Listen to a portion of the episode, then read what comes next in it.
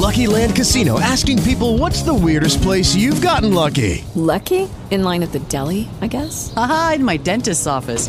More than once, actually. Do I have to say? Yes, you do. In the car before my kids' PTA meeting. Really? Yes. Excuse me, what's the weirdest place you've gotten lucky? I never win and tell. Well, there you have it. You can get lucky anywhere playing at LuckyLandSlots.com. Play for free right now. Are you feeling lucky? No purchase necessary. Void where prohibited by law. 18 plus. Terms and conditions apply. See website for details.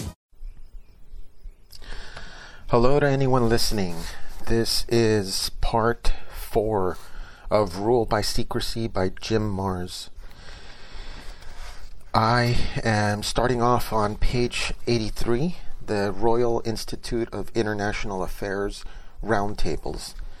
So let's just dig right in and then I'll uh, start commenting on some of these uh, topics. The agendas and methods of modern American secret societies did not originate in America, but were imports from secret societies that had, had dominated Europe for centuries. Returning to the 1919 meeting in Paris, which led the cr- to the creation of the Council on Foreign Relations, it must be noted that the Council was merely an American branch of proposed Institute of International Affairs. The English branch retained the original name, being known as the Royal Institute of International Affairs, RIIA.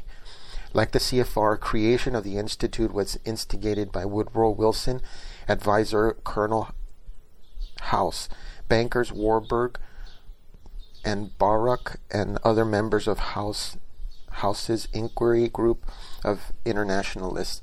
The RIIA RIIA was built upon an existing secret society, the Round Table Groups, established around 1910 by the Trust of English diamond magnate Cecil Rhodes. Uh, one thing to note, if you notice, a lot of these groups start off as one specific group and then they're converted to something else. Uh, the uh, United Nations was the League of Nations, if I remember correctly. And uh, being a nerd that I am, growing up with comic books and uh, all different types of uh, superheroes, there is uh, traces of that as well. The um, to nerd out a little bit, Watchmen were a group of uh, superheroes that were the second group. The Titans, the um, uh, Greek mythology. They were first the Titans and then the, the modern gods. Uh, the even Christianity has the Father and uh, the newer rendition, the Son, the Jesus Christ figure. Uh, w- there was uh, the one we just read, the uh, the Fed. It seems that there was a group before that that or uh, some sort of structure that was built before the Fed and ultimately became the Fed. So I don't know if this is to shake off any, um, how would you say, any preconceived notions of what this group is or what their aims are, but it's very interesting to know that they do things like this. That they present a specific group and then it is completely reformed and changed into what it is uh, known for after after the fact, after the law has been passed and the group has been created.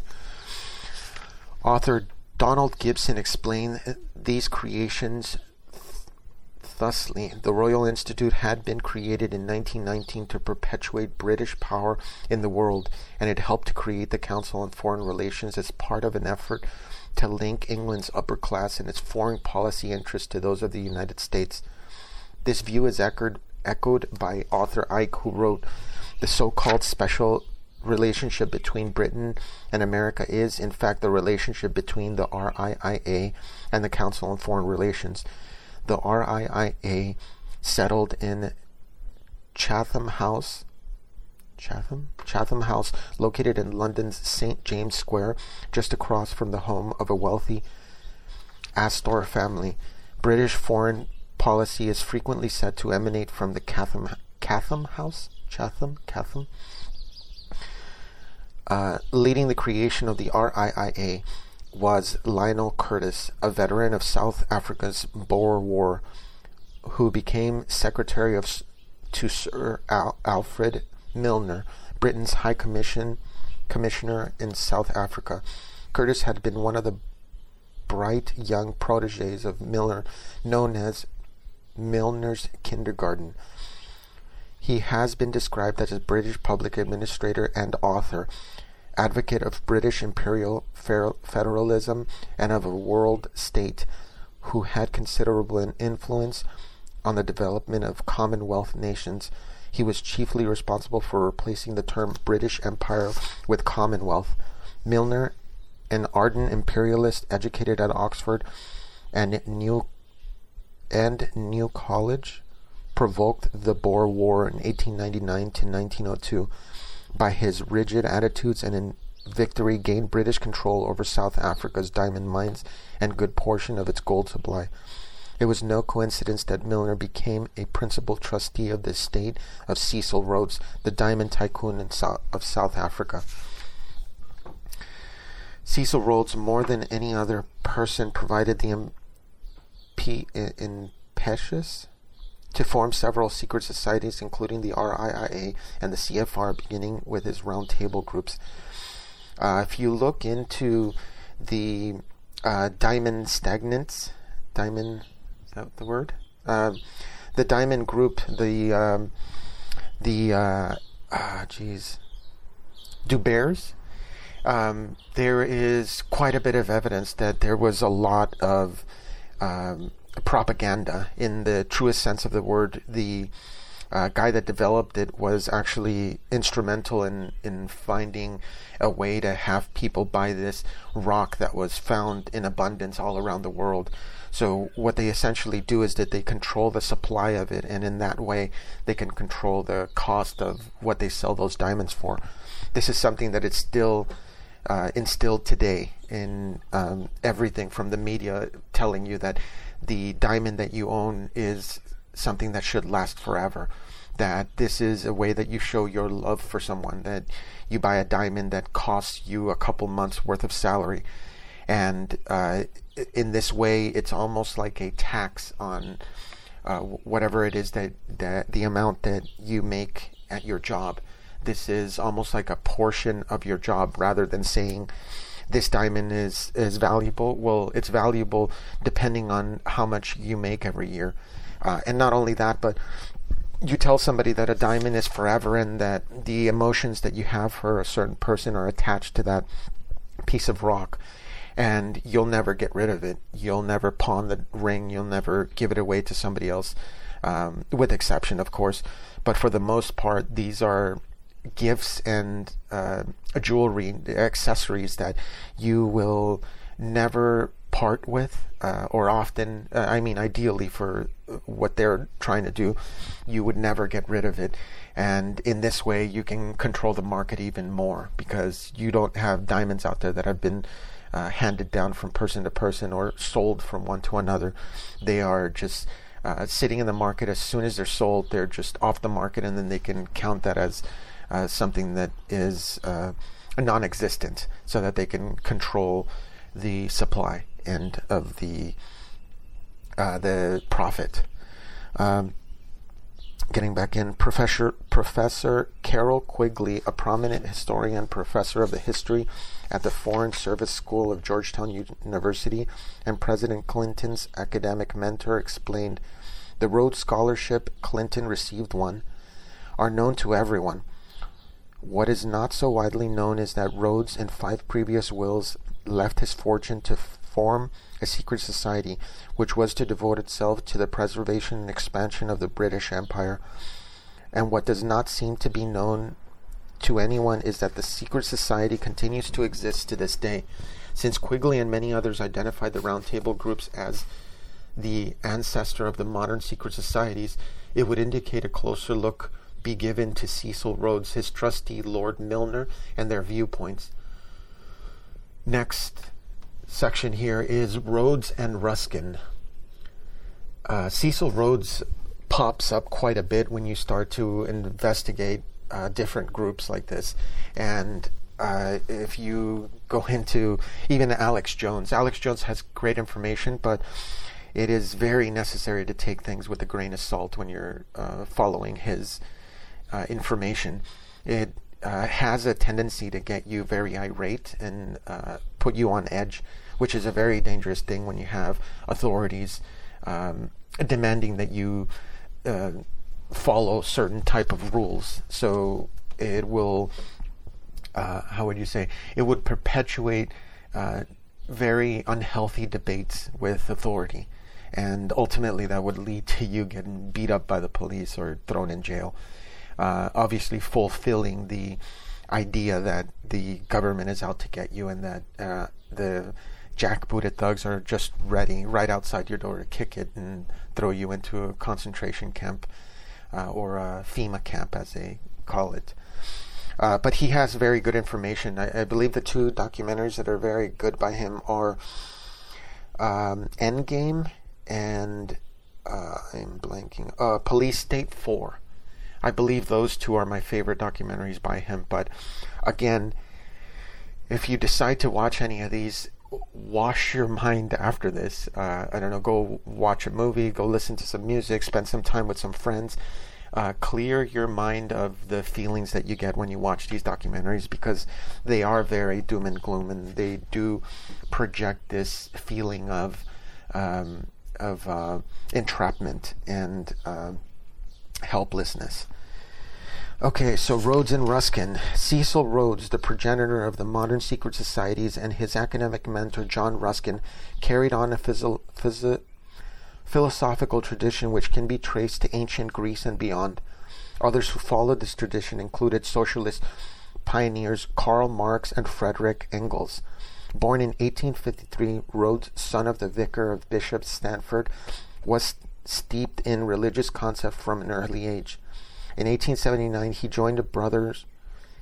He joined a brother who was operating in South Africa's cotton farm.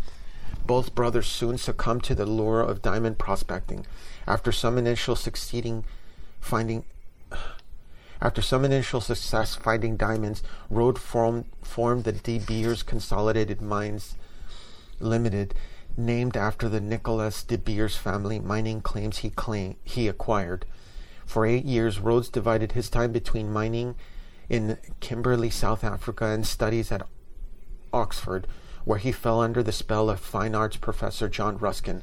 The son of a prosperous wine merchant, Ruskin had departed from the mainstream thinking to the extent that one biographer described his as an awkward, awkwardly difficult, lonely life, often pursued and struck at by madness, given to frequent masturbation and ni- nif- nypholepsy, a frantic fondness for underage girls, Ruskin nevertheless failed to consummate his marriage to 19 year old Effie Gray in 1848.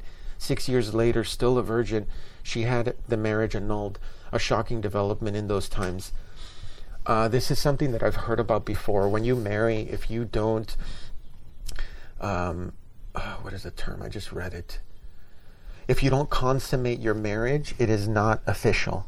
Uh, this is something that, while it sounds kind of ridiculous, I, as far as I know, it is true that uh, the best man's original uh, job was to actually hold back the family from uh, preventing the groom from marrying the woman. The groom would essentially kidnap a woman marry her and then consummate the marriage. And the best man's job was to keep maybe the brothers and the family away from the groom, have him consummate the marriage, and to either witness it or to uh, stand a witness to saying that yes, the marriage has been consummated, it is official.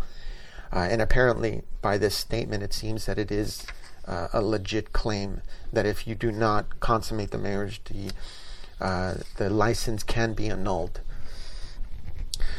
Uh, Ruskin was an ardent student of King James Version of the Bible, but eventually gave up his belief in God.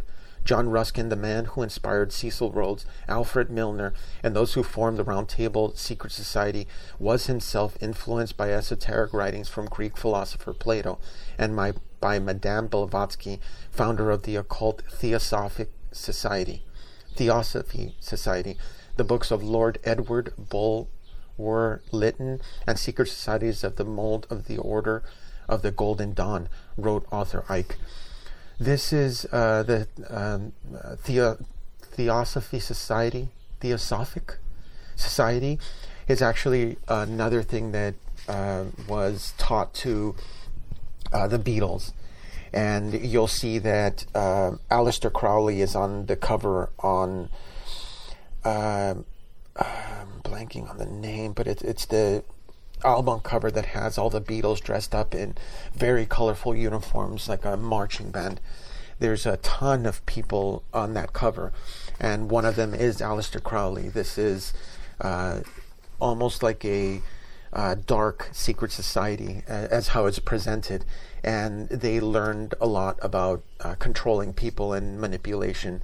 Uh, you, if you get into the Beatles and start to uncover these type of uh, links, you'll find that it quickly starts to get very uh, ethereal. They uh, claim to be communicating with beings from other realms, and uh, at the very least, it seems that they understood human understanding of the world and how the mind works, and using that to their advantage to uh, present certain ideas to the public, such as um, a psychedelic exploration like uh, acid and uh, many other um, substances that alter your mind. And uh, you'll uh, notice that shortly after they started being involved with these type of groups, their music started to change into more psychedelic, uh, Yellow Submarine, and more things that sounded uh, clouded and um, uh, there's just a bombardment of hidden messages in their music from that point forward. Uh, not by mistake, of course. Um, Ruskin, who reportedly read Plato's Republic every day and, breast, and embraced Plato's concept of the perfect society being one that had structure imposed from centralized leadership, a ruling class downward.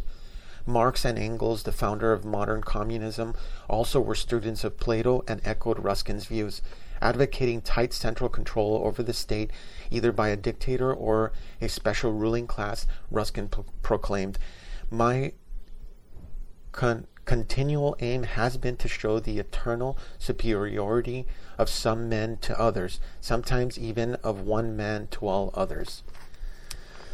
According to Quigley, Rhodes was so stirred by Ruskin's philosophies that he copied one of his Oxford lectures in longhand and kept it with him for 30 years.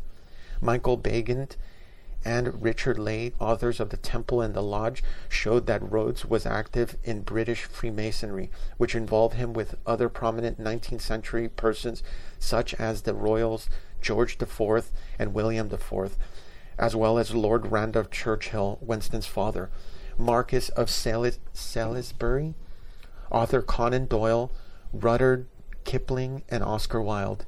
This group's preoccupation with philosophies of Plato, Ruskin, and other theosophists made Madame Blavatsky coined with the idea of Freemasonry. With the aid of close of a close friend, German diamond merchant Alfred Bate, Rhodes explained his diamond company until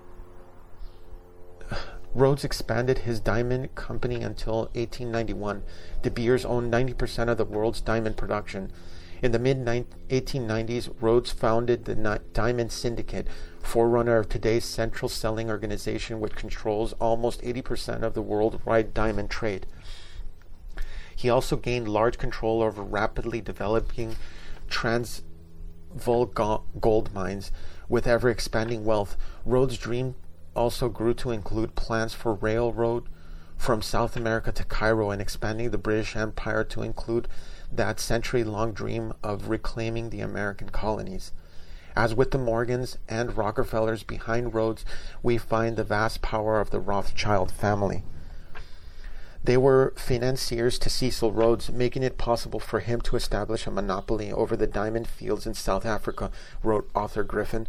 They are still connected with the De Beers. In November of 1997, when Baron Edmund Adolf Maurice Jules Jacques de Rothschild died at the age at age 71 from epile- emphysema in Geneva, it was reported that he left substantial holdings in the De Beers Consolidated Mines of South Africa.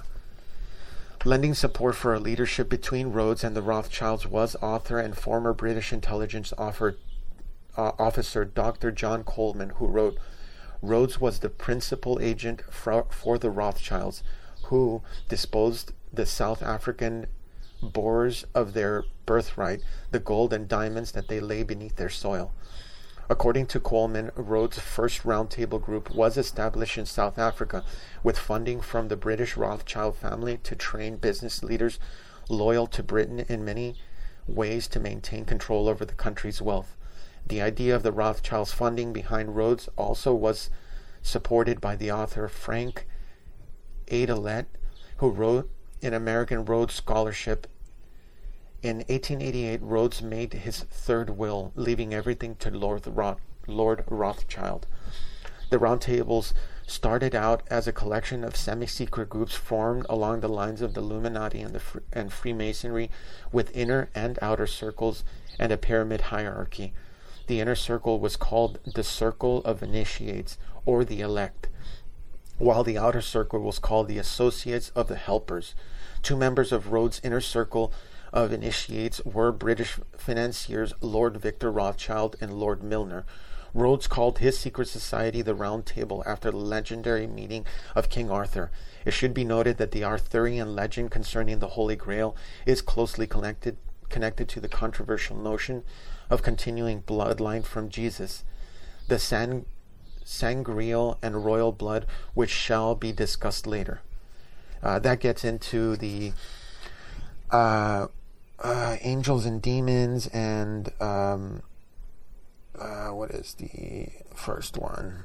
Um, but it, it is presented with uh, fictional characters and it, it's very glamorized when it's presented into a movie. But a lot of these groups are true, and while it does sound uh, kind of odd to say that they're Illuminati and Freemasonry, um, again, uh, let me reiterate that I, in, in my opinion, the Illuminati is just a uh, a group, a name for a group that uh, it almost uh, blows up in your face. It reverses and it kind of paints you as a conspiracy theorist uh, just by using the term Illum- Illuminati. Uh, when Freemasonry, excuse me, Freemasonry is a group that is all over the world. You can go pretty much to any developed country anywhere in the world and you'll find uh, Masonic temples and not only that, but the majority of people that have either power or wealth anywhere in the world are often found to be uh, Freemasons. So I, I, don't know that the Illuminati is really even operating today or anything like that.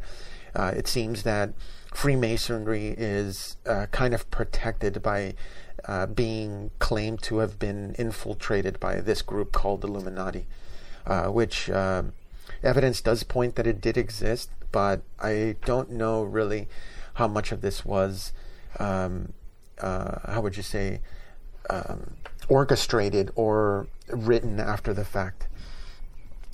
Coleman wrote that armed with immense wealth gained from control of gold, diamond, and drugs, roundtablers found out fanned out throughout the world to take control of fiscal and monetary policies and political leadership in all countries where they operated setting an example for, today's interlocking corporate dictatorships and tech exempt foundations. The roundtable itself consists of a maze of companies, institutions, banks, educational establishments, which in itself would take qualified insurance actuaries a year to sort out, according to Coleman. While some might dismiss Coleman as a conspiracy theorist, they would not say the same for Dr. Quigley there does exist and has existed for a generation an international Anglophile network which operates to some extent in the way the radical right believes the Communist Act, confirmed Quigley. I know of the operation of this network because I have studied it for 20 years and was permitted for two years in the early 1960s to examine its papers and secret records. I have no aversion to it or to most of its aims and have for much of my life been close to it and to many of its instruments. In general, my chief difference of opinion is that wishes is that it wishes to remain unknown, and I believe its role in history is significant enough to be known. Quigley's words were were echoed by authors Wallechinsky, Wallechinsky and Wallace, who wrote from Rhodes' will. It called for the establishment, promotion, and development of a secret society, a true aim and object whereof shall be the extension of the British rule throughout the world to include the ultimate recovery of the United States of America. In 1890, Queen Victoria, impressed with his imperialistic views, named Rhodes Prime Minister of Africa's Cape Colony. Upon his death from heart disease in 1902, Rhodes' reputation as an inflexible business and politician was softened businessman and politician was softened by the news of his generous scheme to provide scholarship to Oxford for promise, promising young men. Though Rhodes was praised for an, prohibiting the disqualification of applicants on the basis of race, it is clear he remained a product of his time since he once affirmed his desire for equal rights for every white man. Rhodes, this is funny because it's something like what uh, Abraham Lincoln was quoted saying. Uh, so uh, if you've never been to my site, robertlego.org, uh, check it out. I have uh, reviews of the books that um, let me think, DiLorenzo, Thomas, uh, Thomas, I, forget his middle initial, but it's Thomas DiLorenzo. Uh, the books are called Lincoln Unmasked and The Real Lincoln. Uh, he has quite a bit of quotes that he himself looked up in archives and uh, different documents to prove basically that uh, Abraham Lincoln was quite a racist and uh, very biased in his views even though he was half black himself. Uh, uh, so that's robertlego.org or his books. Uh, Thomas, I believe it's T D Thomas D. DiLorenzo. Just look up Lincoln and you'll find both his books. They're both very good. The shorter one is a lot easier of a read, and then the bigger one has uh, a lot more information. Uh, so depending on how much time you want to invest, uh, and if not, just go robertlego.org and look up those posts that I did. I uh, believe I did some audios and I read some of the quotes from the books. Uh, Rhodes himself was thought to have been a member of a covert group known as the Olympians after the Greek gods. According to author Coleman, this was merely another name for the globalists he termed the Committee of 300. Additionally, Rhodes was thought to have been connected to the secretive and mysterious Illuminati as well most probably throughout his Masonic connections. Quigley identified Rhodes' secret society in the plural as the Round Table groups, which had added branches in seven nations by 1915. Though created by Curtis and others, found funding for the society came principally from Rhodes' followers and Lord Milner. Since 1925, there have been substantial contributions from wealthy individuals and from foundations and firms associated with the international banking fraternity, especially the Carnegie, Carnegie United Kingdom Trust and other organizations associated with J.P. Morgan, the Rockefellers, and Whitney and Whitney families. Quigley added, not mentioning the road the Rothschilds by name. With Rhodes' death, Milner, Rothschild, and their international bankers associates gained complete control over the round tables, which began expanding far beyond the British Empire. Professor Quigley explained at the end of the War of 1914, it became clear that the organization of this roundtable system had to be greatly extended. Lionel Curtis was called upon to establish the Royal Institute of International Affairs as an umbrella organization for the roundtable groups. Quigley saw the gro- goals of these groups, the chief aim of which apparently was to form the world nations into one English speaking entity so as to maintain peace and bring both stability and prosperity to underdeveloping areas as large as largely commendable. In a great irony, the Roundtable organizations which professed world peace as a primary goal may have directly led to the development of the atomic bomb. During its expansion period, the Roundtable established many splinter organizations, one of which was Institute for Advanced Study, IAS, in Princeton, New Jersey. This was the American copy of All Souls College at Oxford, according to Quigley. The IAS was funded liberally by the Rockefeller General Education Board. It was here that the scientists working on the at- atom bomb were assisted by IAS member Robert Oppenheimer, Niels Bohr, and Albert Einstein. For all that, Quigley wrote admiringly, there are gracious and cultured gentlemen of somewhat limited social experience who are much concerned with the freedom of expression of minorities and the rule of law for all. Other writers have not been so complimentary.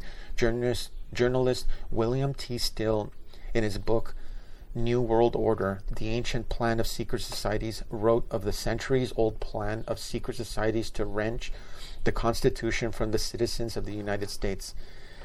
Uh, I feel that this is another uh, another trap, another rabbit hole that you can fall into when you're quoting the Constitution and the rights that it gives you and everything.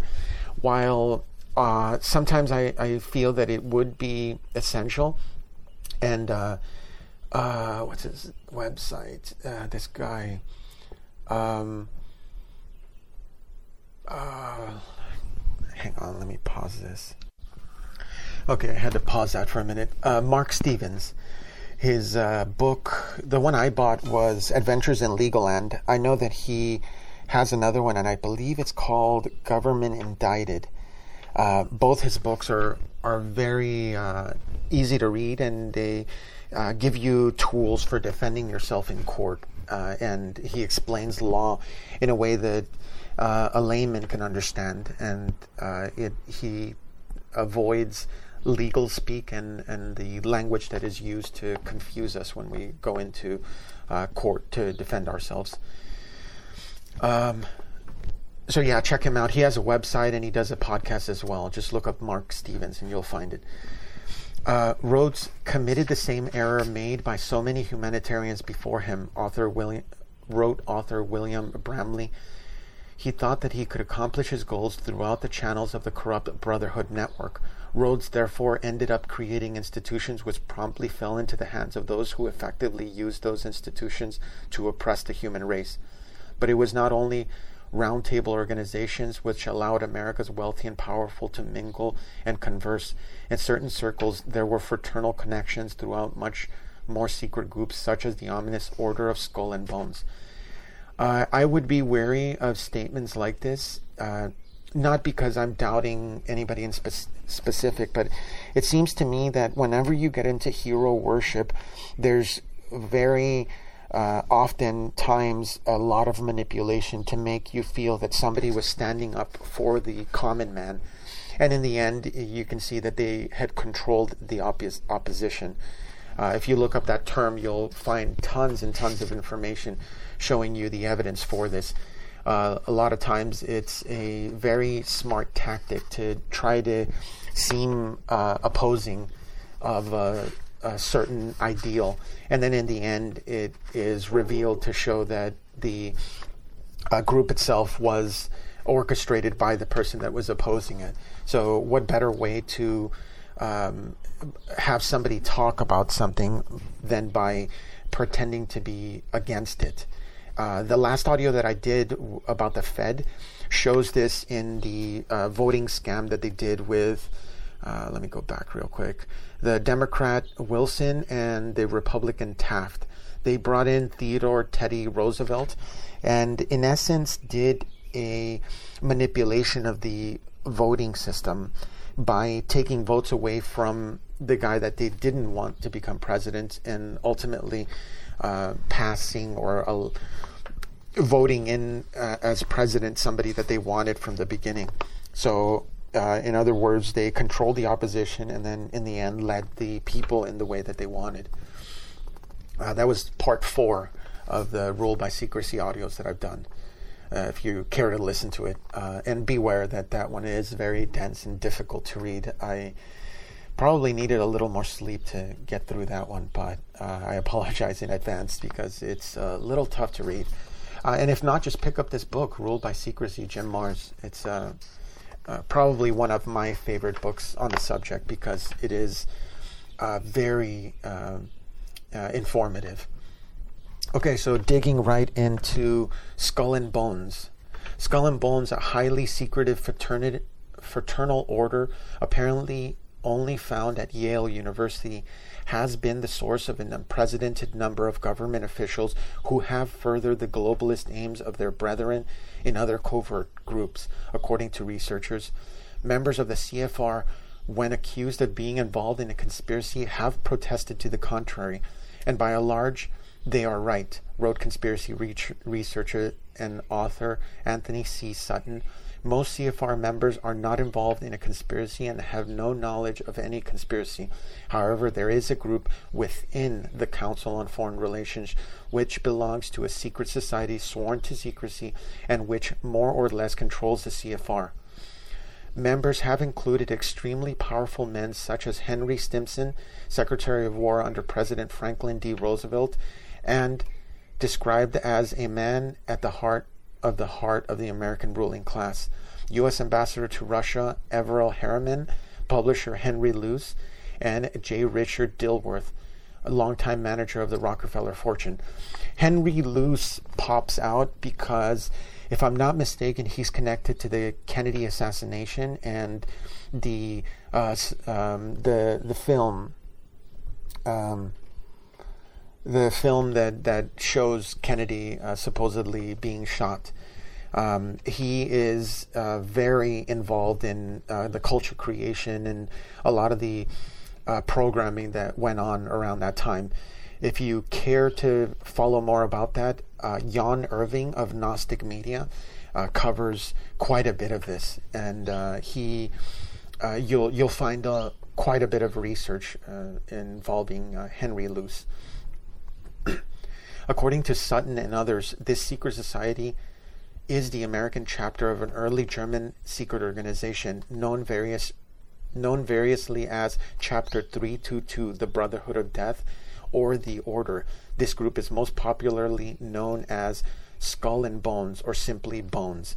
Uh, real quick, Skull and Bones is said to originate in, in the address and the reason why I came across this, this number popped up, is the double numbers. You'll notice that it's chapter 322. I know that 3 is uh, very, not to get too uh, numerologist on you, but uh, 3 is uh, very uh, common for many different reasons. I believe that there is uh, a lot of hidden beliefs in why that number is very popular. But you'll notice 2 2, there's a double number again, just like 9 11. And uh, the reason why I came across the address of the Skull and Bones uh, origin, the place where they would meet, was that I came across the number 44. And for some reason, that number kept popping up in uh, media. I believe Tower Heist uh, when he's spewing out just random numbers, he mentioned 44. And then uh, uh, around when I heard that, I had been reading quite a bit of different uh, groups and, and societies that uh, used the number 44. And the Skull and Bones, I don't know if it's a telling number for them, but their address is at 44 whatever street. I don't remember exactly, but just uh, wanted to let let you know of the double numbers in most of these societies. Okay, getting back in. Uh, the American chapter of the order was funded at Yale University in 1832 by William General William Huntington Russell and Alphonso Taft. Taft, who would become Secretary of War in 1876 and U.S. Attorney General an ambassador to Russia, was the father of William Howard Taft, the only person to serve as both President and Chief Justice of the United States. Russell would go on to become a member of the Connecticut legislature. His family was at the center of the Russell of Russell and Company, a firm controlled by some of Boston's finest blue blood families that were enriched first by the slave trade and then by opium smuggling in the early 19th century. Some researchers believe this unsavory background explained the pirate symbol of skull and crossbones adopted as the order's insignia, an emblem originally used as the flag of the old Knights Templar. According to Sutton, the order was brought from Germany to Yale by Russell, whose cousin Samuel Russell was an integral integral part of the British Empire opium wars in China. Um, another rabbit hole that'll uh, trap you for a while. Uh, uh, the Opium Wars, um, quite a dark time to be behind something so dangerous and uh, would cause so much death and suffering. Uh, so just look up the Opium Wars. This is fairly publicly known uh, of what the British Empire was behind and how they um, benefited from this conflict. A pamphlet detailing an 1876 investigation by a rival secret society of Skull and Bones headquarters at Yale, known as the Tomb, stated its former Russell was in Germany before senior year and formed a war, warm friendship with a leading member of a German society. He brought back with him to college authority to found a chapter here. Thus was Bones founded. The secret German society may have been none other than mysterious and infamous Illuminati. Ron Rosenbaum, one of the few journalists to take a serious look at Skull and Bones, took note that the official Skull and Bones emblem of the order was also the official crest of the Illuminati. In an investigative piece of Esquire magazine, Rosenbaum wrote, I do seem to have come across def- definite, if skeletal, links between the origins of Bones rituals and those of the notorious Bavarian Illuminists who did have a real historical existence from 1776 to 1785. They were an esoteric society, a secret society with the most, the more mystical, free-thinking lodges of German Freemasonry. Author Icke, Icke agreed with that the order was merely the Illuminati in disguise. The symbolism of its initiation ceremony ceremony would appear to indicate at least close links with Freemasonry, he added. Masonic emblems, symbols, and German slogan, even the layout of their initiation room, all are identical to those found in Masonic lodges in Germany associated with Illuminati. Considering the nefarious background of its founders and the families, author Webster Griffin Tarpley and Anton Chaitin, Caton, Chaitin, uh, warned the background to Skull and Bones is a story of opium and empire and a bitter struggle for political control over the new U.S. Republic. Whatever its inception, Skull and Bones was officially incorporated as the Russell Trust in 1856. The order conducted annual meetings at the club site on New York's St. Lawrence River named Deer Island. The misspelling was at the request of its donor, Bones member George D. Miller. While undoubtedly the preeminent secret club, Skull and Bones is not the only one, according to Tarpley and, and Chaitkin. Uh, Princeton has its eating clubs, especially Ivy Club and Cottage Club, whose uh, uh, oligarchical traditions runs from Jonathan Edwards and Aaron Burr through the Dulles brothers. At Harvard, there is ultra blue blood Porcellian known as the Pork eh, or Pig Club. Theodore Roosevelt bragged to the German Kaiser of his membership there. Franklin D. Roosevelt was a member of the slightly lower Fly Club. Other secret clubs exist at Yale Wolf's Head and Scroll and Key, to name two. Uh, notice that we never even hear of those two other clubs. And as stated by Rosenbaum, anyone in the Eastern establishment who does not belong to Skull and Bones almost assuredly becomes belongs to one of these other groups, but none of, no other group has the demonstrable blood and wealth connection of the Skull and Bones. Each year, only 15 Yale juniors are selected to participate in a Skull and Bones during their senior year. In addition to extraordinary secrecy, Bones members are required to leave the room if anyone should mention the group. The order has its own membership designations. Neophile members are called knights, after the fashion of earlier secret societies such as the Knights Templar, the Knights of Malta, or the Knights of St. John. Once a full member, he is known as a patriarch, one honored as a founding father. Outsiders are derogatorily referred to as Gentiles or Vandals. Uh, same term used by the Jewish to uh, call us the Gentiles. Author Sutton noted that active membership in Skull and Bones comes from a core group of perhaps 20 to 30 families. First, we find old line American families who arrived on the East Coast in the 17th century. Whitley, Lord Phelps, Wadsworth, Allen, Bundy, Adams, and so on, he wrote. Second, we find families who acquired wealth in the last 100 years and sent their son to Yale and in the time became almost old line families. Example Harriman, Rockefeller, Payne, David, Davison. Icke wrote that these families exhibited an old world concern for their heritage and bloodlines. He said they utilize arranged marriages to protect or advance the genetic lines of their pseudo blue, blue bloods who own the origins of their inherited wealth and influence to drug running, slavery, and carefully chosen marriage partners. These intermingled families helped and support each other in their quest for financial, political, and genetic dominance. You get the feeling there's a lot of intermarriage among these Bone families, Rosenbaum agreed. Year after year, there will be a Whitney Townsend Phelps in the same Bones class as Phelps Townsend Whitney. In fact, one could make a half serious case that functionally Bones served as a kind of ongoing and formal establishment eugenics pro- project, bringing vigorous new genes into bloodlines of the Stimsonian elite.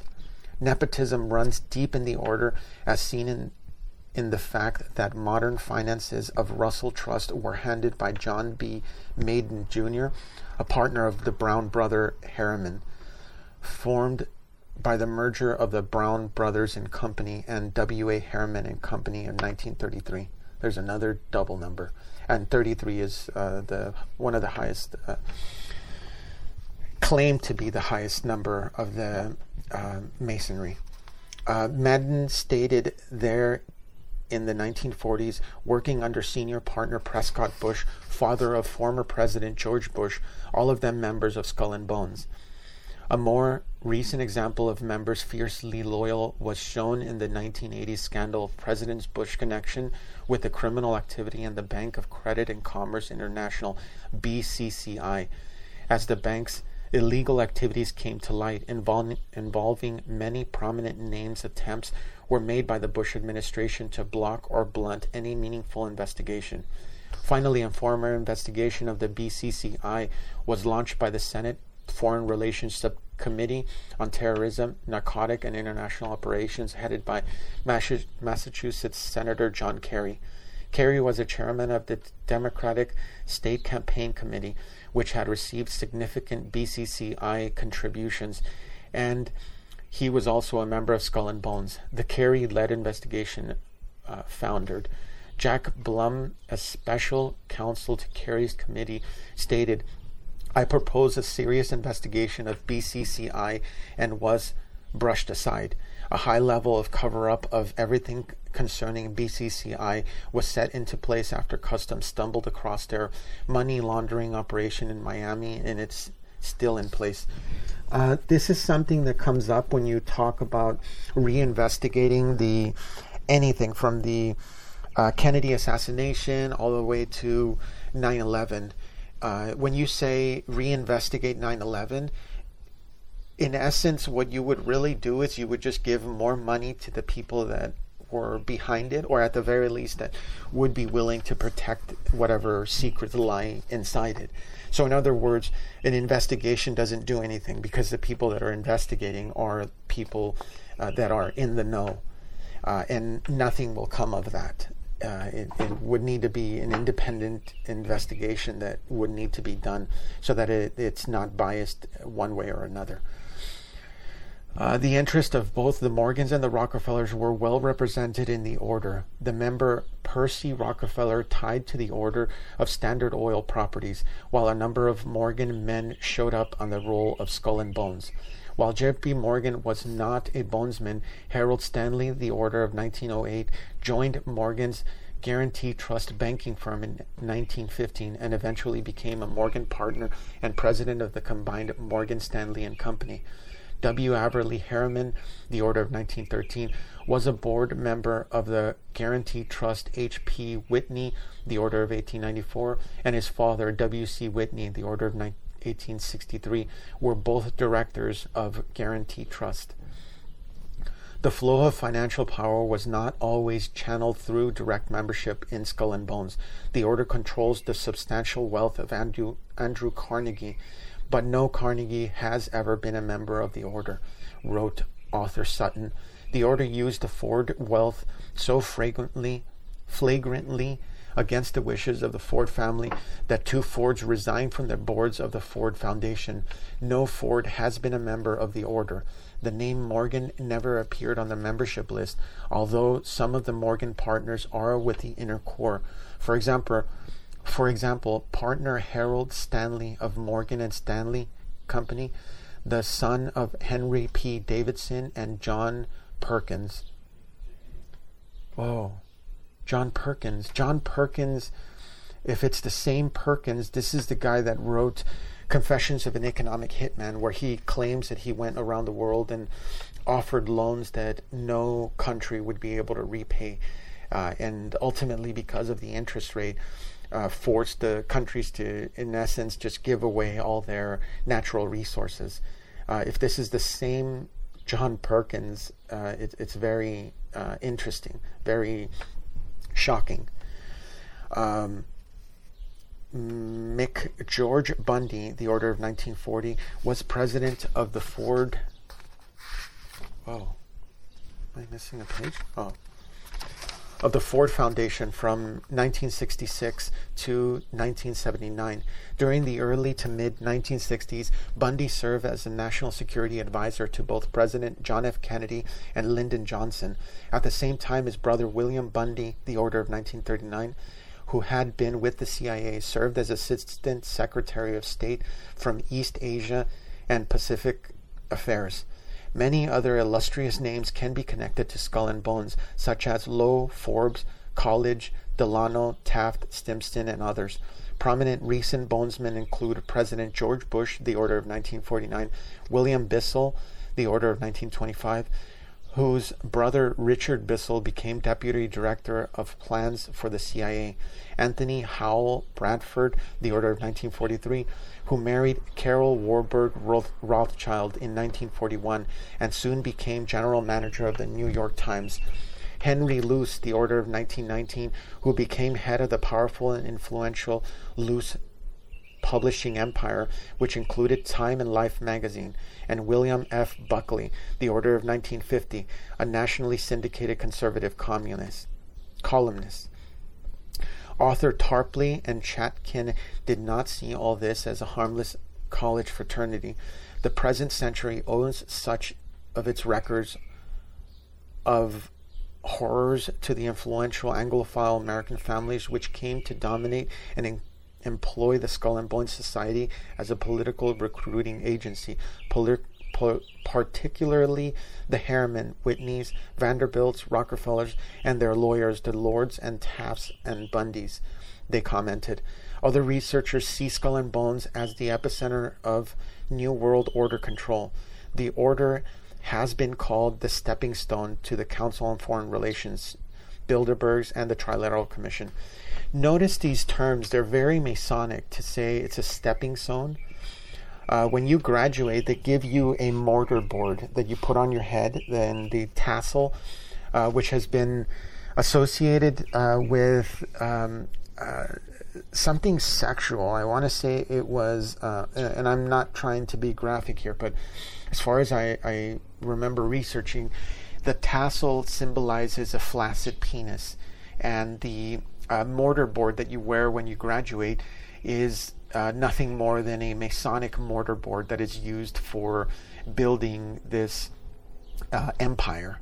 Uh, so a lot of this is kind of connected. You'll notice that the uh, so-called Illuminati symbolism, the uncapped pyramid, uh, this is all having to do with masonry. You become one of the mortar boards that is utilized to create this structure this uh, Masonic, uh, in, in, the sense of masonry, um, to build this uh, control system. Yeah, so stepping stone. Uh, after remaining the order's influence and control at the areas of foreign policy, finance, education, and religion, Christian author and publisher Texe Marrs urged The order of skulls and uh, skull and bones must be unmasked for what it is: a great and present danger to our freedoms and our uh, constitutional rights. Uh, Texe Marrs has a very fun book to go through, where uh, he uncovers a lot of the symbology between the all the different groups, the different handshakes, and a lot of the um, ways of operation between these groups. Um, it's kind of a fun read, but uh, again, if you're not really going to use that information, it is quite useless uh, unless you are planning to uh, talk about these type of groups or you're just doing it for fun. Uh, you probably don't want to invest too much time in these uh, types of uh, books. Rosenbaum, in a possible explanation of the order's sinister, sinister, trappings, wrote that it was simply due to an impressionable young Russell who just stumbled onto the same mother lode of pseudo Masonic mum- mummery as the Luminists. Although perhaps some sarcasm, he also voiced the possibility that the Eastern establishment is the democratic creation of the clandestine elite manipulating history, and Skull and Bones is one of the recruiting centers. Rosenbaum also wrote he saw Skull and Bones in a headlong decline, and in recent years it has become a more lackadaisical, hedonistic, comfort, comfortable, comfortable, even said some decadent group. Jeez, let me reread that. Rosenbaum also wrote he saw Skull and Bones in a headlong decline, and in recent years it has become a more lackadaisical, hedonistic, comfortable, even said even said some decadent group. Uh, controversy concerning the order surfaced during the 1980s presidential election. Former U.S. Labor Party National Chairman Lyndon H. LaRouche began an independent bid for the presidency. In the New Hampshire primary election, LaRouche attacked Republican candidate George Bush for his affiliation with the order stating Skull and Bones is no mere fraternity, no special alumni, alumni association, and added mumbo jumbo. It is very serious, very decadent cult conspiracy against the U.S. Constitution. Like the Cambridge Apostles, the initiate of the Skull and Bones is a dedicated agent of the British Secret Intelligence for life. Many observers believe that the revelations of the Bush connections to Skull and Bones, the CFR, and the Trilateral Commission cost him the New Hampshire primary and eventually the presidency of 1980. The order has either set up or penetrated just about every significant research, policy, and opinion making organization in the United States declaration declared Sutton. There are indications Sutton may be correct. One of the most thought thorough investigations of institutional stockholders ever conducted was a 1980 study of the Senate Committee Governmental Affairs entitled Structure of Corporate Concentration. Its conclusion, as reported by author Donald Gibson, was to the point financial institutions, part of the extensive, interrelated with the Morgan Rockefeller complex, are the dominant force in the economy. After studying this report, Gibson wrote The board of directors of Morgan included individuals serving on the board of 31 of the top 100 firms. Citicorp was tied to 49 top companies, and Chase Manhattan, Chemical Bank, and Metropolitan Life each had 24 other top companies represented represented represented on their boards. These and multitude of other overlapping among the top 100 prov- firms provide a dense network of relationship reinforcement reinforced by frequent ties through private clubs, educational backgrounds, marriages, and membership in organizations such as the Council on Foreign Relations, Skull and Bones, the Trilateral Commission, and the Business Council. Gibson also noted that at least two Morgan Rockefeller institutions were among the top six stockholders in AT&T, General Motors, DuPont, Exxon, General Electric, IBM, United Technologies, and Union Pacific. As with other secret societies, many telltale connections between Skull and Bones and the CIA are discernible. In addition to the aforementioned Bush, Bundy, and Bissell, other Bonesmen who became CIA officials included Director of Personnel F. Trubee Davison, the Order of 1918, Beirut CIA Station Chief James Buckley, the Order of 44, Rhodes Scholar and Deputy Director from Plans Hugh Cunningham, the Order of 1934, and poet Archibald MacLeish, the Order of 1915, who helped Office and Strategic Services OSS William Donovan from the CIA in the late 1940s. Yale has influenced the Central Intelligence Agency more than any other university, giving the CIA the atmosphere of class reunion, stated Yale history professor Gaddis Smith. Rosenbaum made a point of mentioning that Yale sl- slang for a secret society member is spook, the same term used in the CIA for an undercover opera- operative. Yet the CIA is only one of the numerous U.S. government alphabetical offices which many charge are. which merit. Let me start over.